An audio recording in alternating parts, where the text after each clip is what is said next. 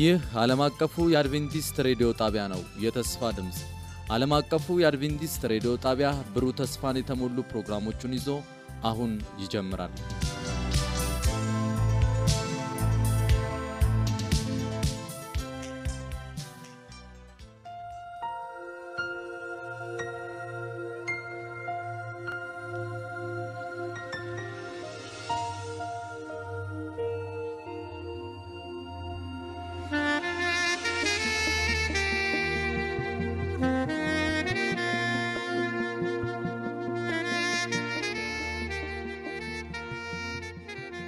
ሰላም ጤና ስጥልን። የተወደዳችሁ የዓለም አቀፉ የአድቬንቲስት ሬዲዮ አድማጮች እንደምን አላችሁ?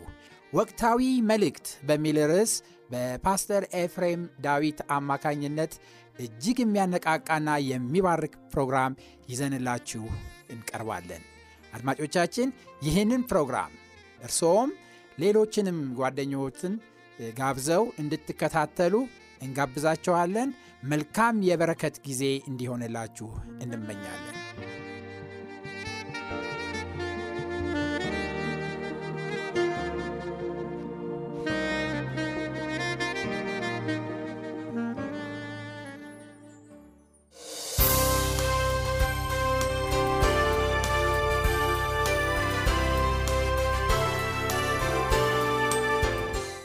ወቅታዊ መልእክት በፓስተር ኤፍሬም ዳዊት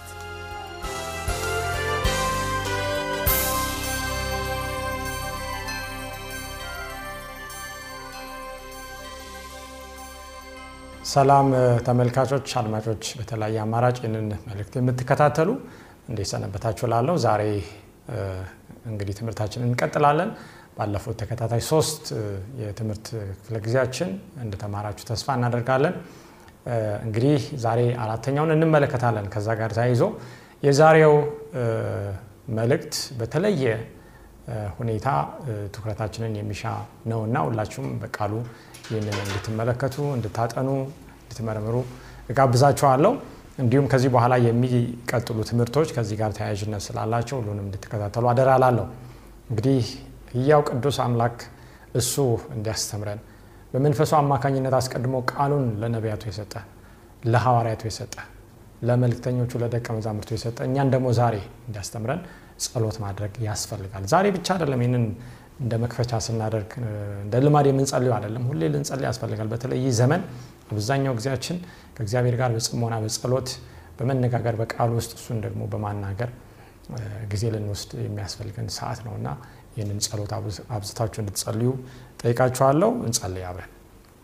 ቅዱስ አምላካችን እግዚአብሔር በላይ በሰማይ ያለ የሁላችንም ፈጣሪና አዳኝ እጅግ አድርገን እናመሰግንሃለን ስለሰጠህን መልካም ሕይወት፣ ጤንነት፣ ሰላም በዚህ ሰዓት ደግሞ ቃልን እንድንማር ቀኑንና ዘመኑን እንድንዋጅ ስለሰጠህን መልካም እድል ክብር ምስጋና ለአንተ ይሁን። አሁንም ደግሞ ጌታ ሆይ ጋብዛለሁ ወደ ሕይወቴ እኔን በምሕረትህ እንድትጎበኝ ሕያ ቃልህን በአንደበቴ እንድታስቀምጥ ለሕዝብም እንድትናገር የወደድከው ሀሳብ ፍቃደ በስተ መጨረሻ እንዲፈጸም እንጸልያለን በጌታ በኢየሱስ ክርስቶስ ክቡርና ሕያው ስም አሜን።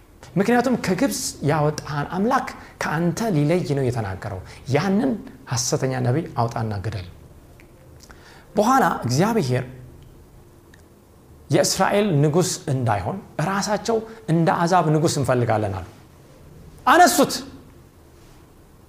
ስለዚህ በአመፅ በቁጣ ሳኦልን እንደቀባው ሳኦልን እንደሾመ እግዚአብሔር ይናገራል። ሳሙኤል አይደል? እንዲህ በጣም አዘነ። በሌላ አባባል ከዛ ተው ሳሙኤል የናቁት አንተን ሳይሆን ማን ነው? እኔን ነው። እንደ በገዛ ፈቃዳቸው አድርግ። ነገር ግን የአዲሱ ንጉሥ ወግ ይህ ነው ካለ በኋላ የንጉሱን ወግ እንዴት እንደሚገዛቸው ይናገራል መጽሐፍ ቅዱስ። ከዛ በኋላ በእስራኤል ሕዝብ ውስጥ የምንመለከተው ይህንን እግዚአብሔር መሪያቸውን ካነሱ በኋላ ነገር ግን አሁንም ቢሆን መልእክቱን በነቢያቱ አማካኝነት እግዚአብሔር ሲልክ የእነዚህን ነቢያት መልእክት የሚቃወም ደግሞ ይህንን የትንቢት መንፈስ የሚቃወም እኔም ትንቢት መንፈስ አለኝ በማለት የሚሰራውን የሐሰተኛ ነቢዩን መንፈስ እንመለከታለን። ለነዚህ ነቢያት ነው ትንቢት ተናገር የሚለው ወዮላቸው የሚለው የመጀመሪያ ማስጠንቀቂያ ነው። እስራኤል ሆይ ነቢያትህ በምድረ በዳ እንደሚኖሩ ቀበሮዎች ናቸው እንደ አዳኝ ቀበሮ እንደ ተኩላ በምድረ በዳ እንደሚኖር። እግዚአብሔርን ስራ ለመስራት አይደለም በምድረ በዳ። እንደነ መጥመቁ ዮሐንስ በዛ ስፍራ ለትልቅ ስራ ለመዘጋጀት ራስን በመካድ ክርስቶስን ለህዝብ ለማስተዋወቅ አይደለም። ከዛ በኋላ እንደ ምናቸው ነው የሚናገሩት? ከገዛ ልባቸው። እንግዲህ በገዛ ልቡ መጀመሪያ ያሰበውና ችግር የፈጠረው ማን እንደሆነ እንመልከት። ኢሳያስ 14 ቁጥር 13 ላይ ስለ ሉሲፈር የእግዚአብሔር ነቢይ ነቢዩ ኢሳያስ ሲናገር እንዲህ ይላል አንተም በልብህ አያችሁ ከልቡ አሰበ። እነዛም አሁን የእሱ ነቢያቶች ከልባቸው ነው የሚያስቡት ከልባቸው ወይም ከገዛ ልባቸው ነው የሚናገሩት። ከእግዚአብሔር ልብ አለ ወደ ሰማይ አደርጋለሁ ዙፋኔንም ከእግዚአብሔር ከዋክብት በላይ ከፍ ከፍ አደርጋለሁ። በሰሜንም ዳርቻ በመሰብሰቢያ ተራራ ላይ እቀመጣለሁ። ከደመናዎች ከፍታ በላይ አድርጋለሁ በልዑልም እመሰላለሁ አልክ። የመጨረሻ ፍላጎቱ ምንድን ነው የመውደቁ ምክንያት ምንድን ነው ከልቡ መናገሩ ነው። ከገዛ ሀሳቡ መፈልሰፉ ነው ያንን ተንኮል መላእክትን ለማሳት የእግዚአብሔርን ባህሪ ጥላሸት ለማጠሸት ለመቀባት ከራሱ ፈልስፎ የተናገረው ነው። አያችሁ ይህንን ነው በራሱ ነቢያቶች ውስጥ የሚያደርገው። ከገዛ ልባቸው እንዲናገሩ እሱን ነው የሚመስሉት። ተመልክተናል። ሰይጣን ራሱን የብርሃን መልአክ አድርጎ ይቀይራል። አገልጋዮችም ልክ እንደ ናቸው። ራሳቸውን ቢቀይሩ ይህ ድንቅ አይደለም ይላል መጽሐፍ ቅዱስ። ከዛ ሕዝቅኤል 13 ቁጥር 5 ላይ የእግዚአብሔርን ቃል ስንቀጥል እንዲህ ወደ ተሰበረው ቅጥር አልወጣችሁም። እነዚህ በእስራኤል ውስጥ ነቢይ ነኝ የሚሉ እግዚአብሔር ሳይልካቸው ከልባቸው የሚናገሩ እንደ ሉሲፈር ማለት ነው። በእግዚአብሔርም ቀን በሰልፍ ትቆሙ ዘንድ ለእስራኤል ቤት ቅጥር አልሰራችሁ ምንድን ነው ቅጥር ብለን እንመልከት። የእግዚአብሔር ባሪያ ኢዮብ በተፈተነበት ጊዜ ሰይጣን ዞሮ ኢዮብን ሊያገኘው ወይም ሊጎዳው እንደሚፈልገው ሊመታው ስላልቻለ በእግዚአብሔር ፊት ምን ብሎት ነው የከሰሰው? ዙሪያውን አጥረህለታል ነው ያለው። በየት በኩል ልድረስ ነው? በሌላ ስፍራ ስንመለከት በተለይ በመዝሙር መጽሐፍ እግዚአብሔርን በሚፈሩት ዙሪያ የእግዚአብሔር መላእክት ምን ይላሉ? ይሰፍራሉ ይላል። ወገኖች እግዚአብሔርን በሚፈሩት ዙሪያ እግዚአብሔርን መፍራት ምንድን ነው ብለን ስንመለከት የእግዚአብሔር ባሪያ ሰለሞን በመጨረሻው የመክብብ መጽሐፍ ምዕራፍ ላይ ምንድን ነው የሚለው? የነገሩን ፍጻሜ እንፍራ እንስማ እግዚአብሔርን ፍራ ምን በል ትእዛዙንም ጠብቅ ይላል። እግዚአብሔርን ፍሩ ክብርንም ስጡት ይላል ደግሞ ራይ ምዕራፍ 14 ቁጥር 6 ላይ የመጀመሪያው መልአክ መልእክት። እግዚአብሔርን መፍራት ምን ማለት ነው ብለን ስናይ እግዚአብሔርን መታዘዝ ማለት ነው። እግዚአብሔርን በሚታዘዙት ዙሪያ ወይም እግዚአብሔርን በሚፈሩት ዙሪያ የእግዚአብሔር መላእክት ምን ይላሉ? ይሰፍራሉ። ያ ቅጥሩ ያ አጥሩ ያ ክፉ እንዳይመጣና እንደፈለገው ሌባው አጥሩን ነቅሎ በጎቹን እንዳይበላ የሚከልለው መታዘዝ ነው ባጭ ሰው በሚታዘዝበት ጊዜ የእግዚአብሔርን ይህን ቅድመ ሁኔታ በሚያሟላበት ጊዜ በረከት ይወርዳል አካላዊ መንፈሳዊ አእምራዊ የሆነ ፈውስም ይመጣል አስፈላጊ የሆነው ከሰማይ ይመጣል። ነገር ግን እነዚህ የተሰበረውን ቅጥር ለመስራት አልወጡም እነዚህ ነቢያት። የተሰበረው የፈረሰው ቅጥር የእግዚአብሔር ህግ ነው። ያንን ለእስራኤል ቤት አልሰሩም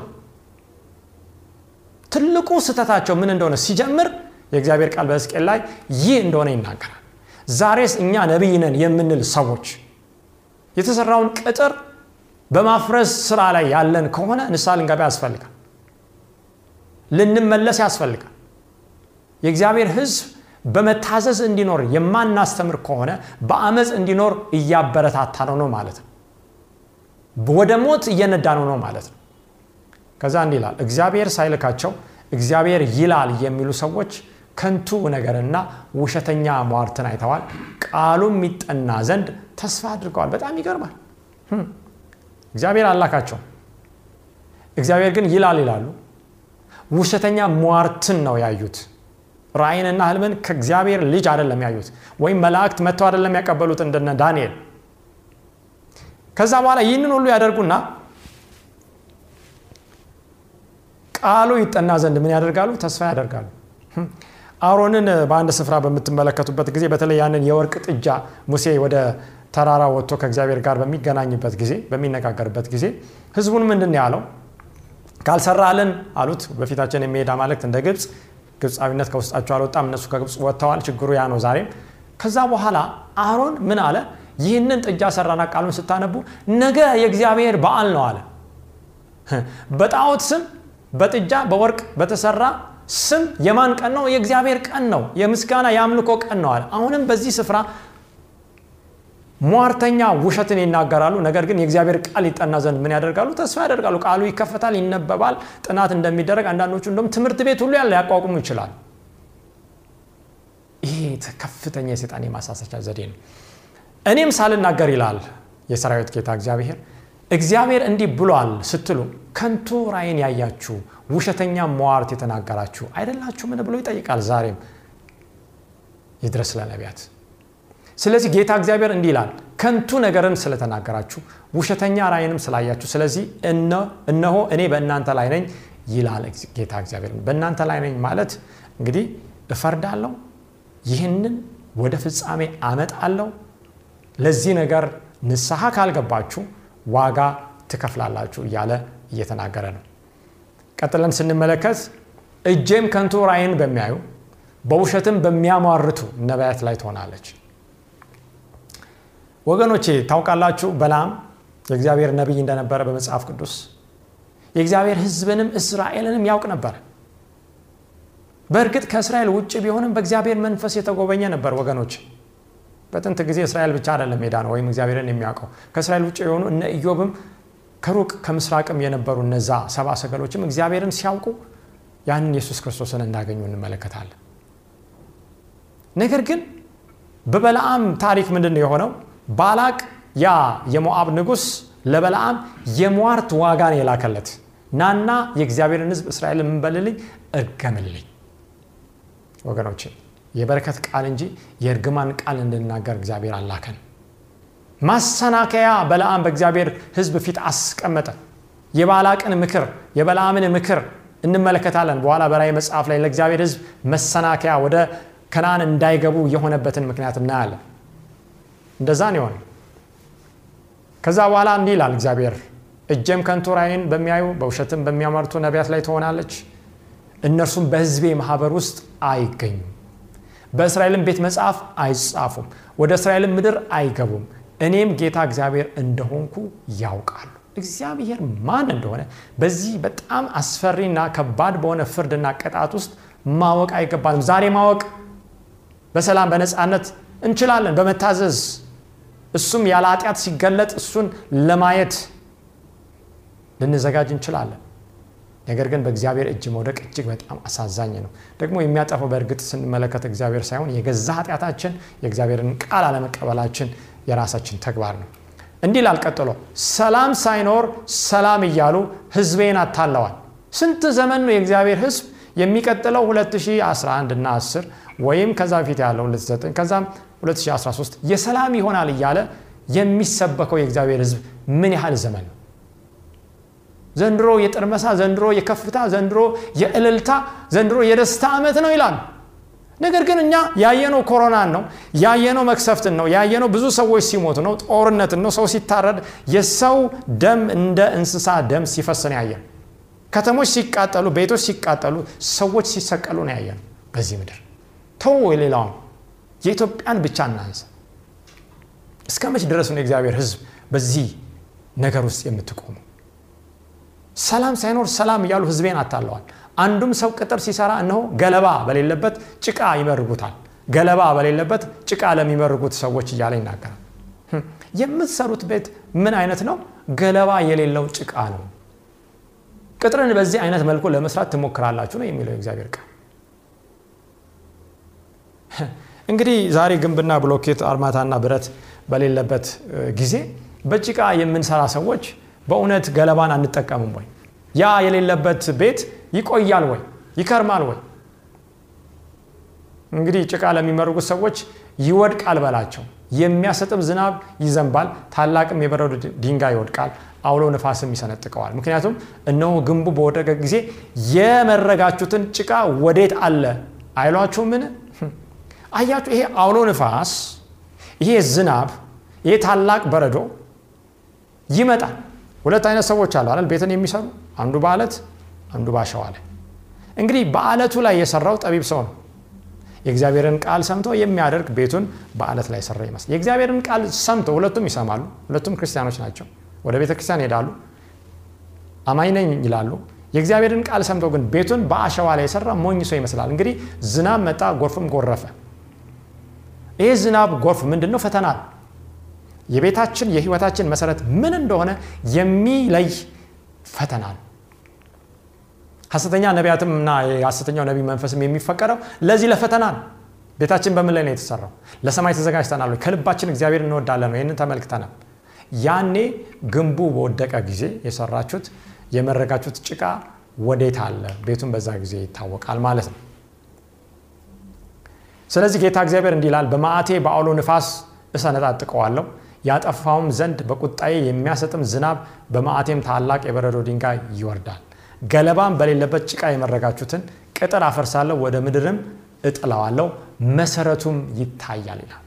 እንግዲህ በእንጨት ላይ በአሸዋ ላይ በድንጋይ ላይ በምን ላይ እንደሰራን መሰረታችን ያ የሚፈተነው እሳት በሚመጣበት ጊዜ እንደሚታወቅ ቃሉ ያስተምራል። እርሱም ይናዳል፣ በመካከሉም ትጠፋላችሁ እኔም እግዚአብሔር እንደሆንኩ ታውቃላችሁ። የእግዚአብሔርን እጅግ በጣም በሚያሳዝን መንገድ የማወቅ መንገድ እንደሆነ የማይቀር ባንመርጠው የማይቀር እንደሆነ ሕዝቅኤል 13 ላይ ይናገራል። መዓቴንም በግንቡ ላይ ገለባን በሌለበት ጭቃ በመረጉት ላይ እፈጽማለሁ፣ እኔም ግንቡና መራጊያዎቹ የሉም እላችኋለሁ። እነርሱ ስለ ኢየሩሳሌም ትንቢት የሚናገሩ የሰላምን ራእይ የሚያዩላት የእስራኤል ነቢያት ናቸው። ሰላምም የለም ይላል ጌታ እግዚአብሔር። ወገኖች እኔ አይደለም ሌላ ሰው አይደለም፣ እግዚአብሔር የሚለው ሰላም የለም። ምክንያቱም በምድር ላይ እያየን ያለነው ሰላምና ደስታ አይደለም። በኢየሱስ ክርስቶስ በማመን ግን በግል ሰላምን ልናገኝ እንችላለን። ምክንያቱም ጌታ ኢየሱስ ክርስቶስ የሰጠው ተስፋ ቃል ምንድን ነው? እኔ የምሰጣችሁ ሰላም ዓለም እንደሚሰጣችሁ አይደለም። ስለዚህ አይዟችሁ፣ እኔ እሄዳለሁ፣ ስፍራን አዘጋጃለሁ። ስፍራን አዘጋጅ ሲጨርስ እመጣለሁ፣ እወስዳችኋለሁ። እስከዛ ድረስ የሰላም መንፈስ አንዱ የመንፈስ ቅዱስ ፍሬ ነው ከእናንተ ጋር ይሆናል። እሱም ሲገባ ወደ እነዛ ወደ ደቀ መዛሙርት ሰላም ይሁንላችሁ ብሎ ነው የገባው። ምክንያቱም በሮሜ ምዕራፍ አምስት ላይም ስንመለከት እንግዲህ በኢየሱስ ክርስቶስ ከጸደቅን ምንን እንያዝ? ሰላምን እንያዝ ይላል። ወገኖች ዛሬ ግን ሰላም የሚሰበከው የእግዚአብሔርን ቃል ሰው ሳይታዘዝ በሰላም ይኖራል የሚል ስብከት ነው። ዛሬ ፈውስ የሚሰበከው ምንድን ነው? የእግዚአብሔርን ቃል የተፈጥሮንም ሆነ አስርቱን መንፈሳዊ የግብረ ገብ ሕግ ሳይታዘዝ ፈውስ ያገኛል። ይህ አንድ ቦታ መቆም አለበት። እኛ ሳንሆን እግዚአብሔር እንደሚያቆመው ይኸው በዚህ ስፍራ እየተናገረ ለሁሉም ነገር ምናለው ለከት ገደብ አለ። አንተም የሰው ልጅ ሆይ ከገዛ ልባቸው ትንቢት በሚናገሩ በሕዝብ ሴቶች ላይ ፊትህን አድርግ፣ ትንቢት ተናገርባቸው። እንዲህም በል ጌታ እግዚአብሔር እንዲላል ነፍስን ለማጥመድ ለእጅ ድጋፍ ሁሉ መከዳ ለሚሰፉ ለሰውም ሁሉ ራስ እንደ እየቁመቱ ሽፋን ለሚሰሩ ሴቶች ወዮላቸው። የሕዝቤንም ነፍስ ብታጠምዱ በውኑ ነፍሳችሁን ታድናላችሁ? ይህ ሐሰተኛ ትንቢት ነፍስን የሚያጠምድ ነው። ለሴጣን ያ ከመጀመሪያ ጀምሮ ነፍሰ ገዳይ የሆነው እንዲገድል የሚያዘጋጅ ወጥመድ ነው። በዚህ ደግሞ ወንዶችና ሴቶችም ተሳትፈዋል። ወንዶች ብቻ አይደሉም ነቢያት ነን ባዮች በእስራኤል ውስጥ ይህም መልእክት ዛሬ ወንድም ሴትም የእግዚአብሔር ነቢይ ለሚሉት ነው ጥንት የተነገረው ዛሬ ቃሉም ለእኛ ጭምር ስለሆነ ውሸታችሁን ለሚሰሙት ሕዝቤ እየዋሻችሁ ሞት የማይገባቸውን ነፍሳት ትገድሉ ዘንድ በሕይወትም መኖር የማይገባቸውን ነፍሳት በሕይወት ታኖሩ ዘንድ ስለ ጭብጥ ገብስና ስለ ቁራሽ እንጀራ በሕዝቤ ዘንድ አርክሳችሁኛል ይላል እግዚአብሔር። ይገርማል። እግዚአብሔር እንዴት እንደረከሰ በሕዝቡ መካከል ስለ ጭብጥ ገብስ ይላል። ስለዚህ ሆድ ስለሚበላ ነገር ስለ ገንዘብ፣ ስለ ወርቅ፣ ስለ ቤት፣ ስለ መኪና፣ ስለ ውጭ ሀገር፣ ስለ ሌላው ድሎት ብላችሁ እኔን በሕዝቤ ዘንድ ምን ብላችኋል? አርክሳችኋል። የእግዚአብሔርን ስም የከበረውን የጌታን ስም ጠርተን ስንናገር ሳለ እሱ ሳይናገረን የእሱን ክብር እየወሰድን ነው። እሱን እያረከስን ነው። በእርግጥ በዚህ ነገር ቶሎ ንስሐ ባንገባ በእርግጥ የእግዚአብሔር ጣት በኛ ላይ ትሆናለች። ዝም አይልም። ውሸት ሞት የማይገባቸውን ነፍስ እየገደላችሁ ይላል። በሕይወትም መኖር የማይገባቸውን ደግሞ ኑሩ እያላችሁ ኃጢአተኛውን እያጽናናችሁ ኃጢአተኛው በኃጢአቱ እንዳይደነግጥ እንዳይወቀስ ከኃጢአቱ ብድግ ብሎ ተነስቶ ወደ እግዚአብሔር ወደ ጽድቅ እንዳይፈጥን እንዳይሮጥ ወደ መማፀኛው ከተማ እንዳይገባ። ኃጢአትን የማይዘልፍ ትምህርት ውሸትን የማይቃወም አመፅን የማይቃወም ትምህርት እያስተማራችሁ በህይወት መኖር የሌለበት እንዲኖር ደግሞ መኖር ያለበት እንዲሞት እያደረጋችሁ ነው። ስለዚህ ውጤቱ ምንድን ነው እንዲህ ይላል የእግዚአብሔር ቃል ስለዚህ ጌታ እግዚአብሔር እንዲህ ይላል እነሆ እኔ ነፍሳትን እንደ ወፍ በምታጠምዱበት በመከዳችሁ በማጥመዳችሁ ላይ ነኝ። ከክንዳችሁም ወስጄ እቀዳለሁ። እንደ ወፍም የምታጠምዷቸው ነፍሳት ነፍሳትን እለቃለሁ ይላል። እግዚአብሔር ህዝቡን ያወጣል። በመጨረሻ ጊዜ በራይ ምዕራፍ 18 እንደምንመለከተው ህዝቤ ሆይ ከእርሷ ውጡ ወይም ከባቢሎን ውጡ። ለምን? ሁለት ምክንያት አለ። አንደኛ በኃጢአቷ እንዳትተባበሩ። አንደኛው ኃጢአቷ ምንድን ነው ይህ የሐሰትን ትንቢት የሐሰትን ትምህርት የሐሰትን ወይን ጠጅ የእግዚአብሔርን ህዝብ ማጠጣት ነው። ስለ ነፍስ ስለ ሰንበት ስለ ሐሰተኛ ትንቢት ማስተማር ነው። ከዛ ኃጢአት በዛ ስፍራ ከቆያችሁ ትተባበራላችሁ። የዛ የኃጢአት ደሞዝ ሞት ነው መክሰፍት ነው ውጥ ነው። ስለዚህ በኃጢአቷ እንዳትተባበሩ ከመክሰፍቷም እንዳትቀበሉ። ምንድነው አማራጩ? ህዝቤ ሆይ ከእርሷ ውጡ የሚለውን መልእክት እንመለከታለን። ስለዚህ እግዚአብሔር የሚያስመልጣቸው አሉ። የተያዙ በወጥመዱ የሚለቀቁ አሉ በእግር ብረት የታሰሩ በእጅ ሰንሰለት በሴጣን የውሸት ትምህርት የታሰሩ። አዎ ጌታ ኢየሱስ ክርስቶስን በኢሳያስ በኋላም ደግሞ በብሎ ኪዳን እንደምንመለከተው ትንቢቱ ሲፈጸም በግዞት ያሉትን ምን ነው? ነፃ ሊያወጣ የመጣ አምላክ ነው። በጎቼ ምንን ያውቃሉ? ድምፄን ያውቃሉ ድምፄን ይሰማሉ። እኔ ምጠራቸዋለሁ እነሱም ይሰሙኛል ይከተሉኛል የሚለውን ቃል እንመለከታለን። ስለዚህ እግዚአብሔር ነፃ ያወጣል በመጨረሻው ጊዜ። አሁንም ይህንን ነፃ የሚያወጣውን መልእክት እየተናገረ እንደሆነ እርግጠኞች መሆን እንችላለን ሽፋኖቻችሁን ደግሞ እቀዳለሁ ህዝቤንም ከእጃችሁ አድናለሁ። አያችሁ ህዝቤንም ከእጃችሁ ከሐሰተኛ ነቢያት እጆች የሚድኑ ብዙ ህዝቦች ስላሉ እግዚአብሔርን እጅግ አድርገን እናመሰግናለን። ከዚያም ወዲያ በእጃችሁ ለመታደን አይሆኑም። እኔ እግዚአብሔር እንደሆንኩ ታውቃላችሁ። እነሱን መቅጣት ብቻ አይደለም ጥንት የነበሩትን የእስራኤል ነቢያት እግዚአብሔር ያላካቸው ነገር ግን ህዝቡን ማውጣትም ጭምር ነበረ የእግዚአብሔር ስራ ይቀጥልና እንዲህ ይላል ሕዝቅኤል 13ን እየተመለከተ ነው። ከቁጥር 5 እስከ 23 ያለውን አሁን የምናየው። እኔም ያላሳዘንኩትን የጻድቁን ልብ በውሸት አሳዝናቸዋል ይላል። በጣም ይገርባል ዛሬ በሐሰተኛ ነቢይ ትንቢት ትዳሩ የፈረሰ የጓደኝነት ሰንሰለቱ የተበጠሰ ከቤተሰቡ ጋር ከቤተ ዘመዱ ጋር ያለው ግንኙነት የተበላሸ ስንት ህዝብ ነው? ስንት ሰው ነው? ስንት ወንድና ሴት ነው የጻድቁ ልብ ከዚህ የተነሳ አዝኗል። አንዳንዱ ቤተክርስቲያን አይሄድም። አንዳንዱ እኔ አገልጋይ የሚባል ማየት አልፈልግም።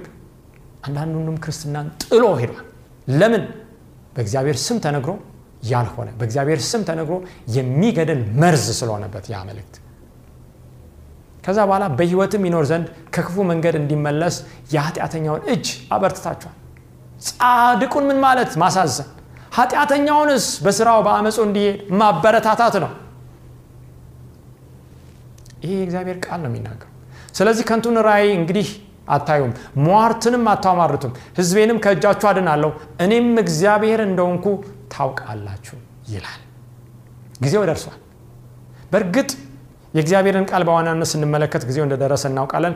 ሌላው በምድራችን የምናየው ምልክት ሁሉ የእግዚአብሔር ቁጣና ፍርድ ለምንሰራው ስራ ለእያንዳንዱ እንደ ስራችን ዋጋችንን የምንቀበልበት ሰዓት እንደደረሰ ያስተምረናል ብዙም እቺ ምድር ከዚህ በኋላ የምትቀጥል አይደለምና።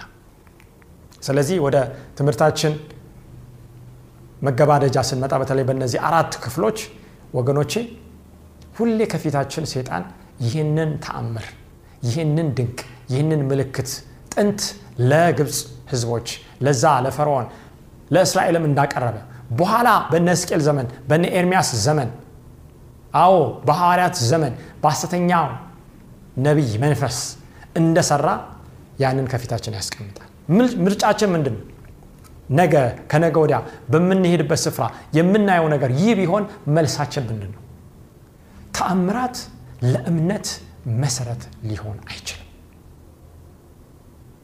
ለእምነት መሰረት የሚሆነው ህያው የእግዚአብሔር ቃል በዛ ላይ ተመስርተናል ወይ የሚለውን በደንብ እንድናስብ እግዚአብሔር ይፈልጋል። በሁለተኛ ቆሮንቶስ 6 17 18 ላይ ስናይ እንዲህ ይላል ስለዚህም ጌታ ከመካከላቸው ውጡና የተለያችሁ ሁኑ። ከየት ነው የምወጣው? አያችሁ የዚህ ዘመን መልእክት ውጡ ነው። ከባቢሎን ውጡ ነው። ከክፋት አምልጡ ነው። ጥንት አብርሃምን አውጥቷል እግዚአብሔር። ኬት ከኡር ከከላዳውያን ምድር ይቺ ኡር ወይ ከለዳውያን ምድር የተባለችው በኋላ ላይ ከለዳውያን የሚኖርባት የባቢሎን ምድር ናት። እኔ ወደማሳይህ ምድር ቤተ ዘመዶችህን ቤትህን ትተህ ውጣ፣ እባርክሃለሁ፣ ለበረከት ትሆናለህ፣ ዘርህንም እንደ ምድር አሸዋ እንደ ከዋክብት አበዛለሁ። እግዚአብሔር ለአብርሃም ሲናገር እኔ ጋሻ ነኝ ነው የሚለው። ዛሬ ሳንጠራጠር እሱ ውጡ ሲለን መውጣት አለብን፣ መለየት አለብን።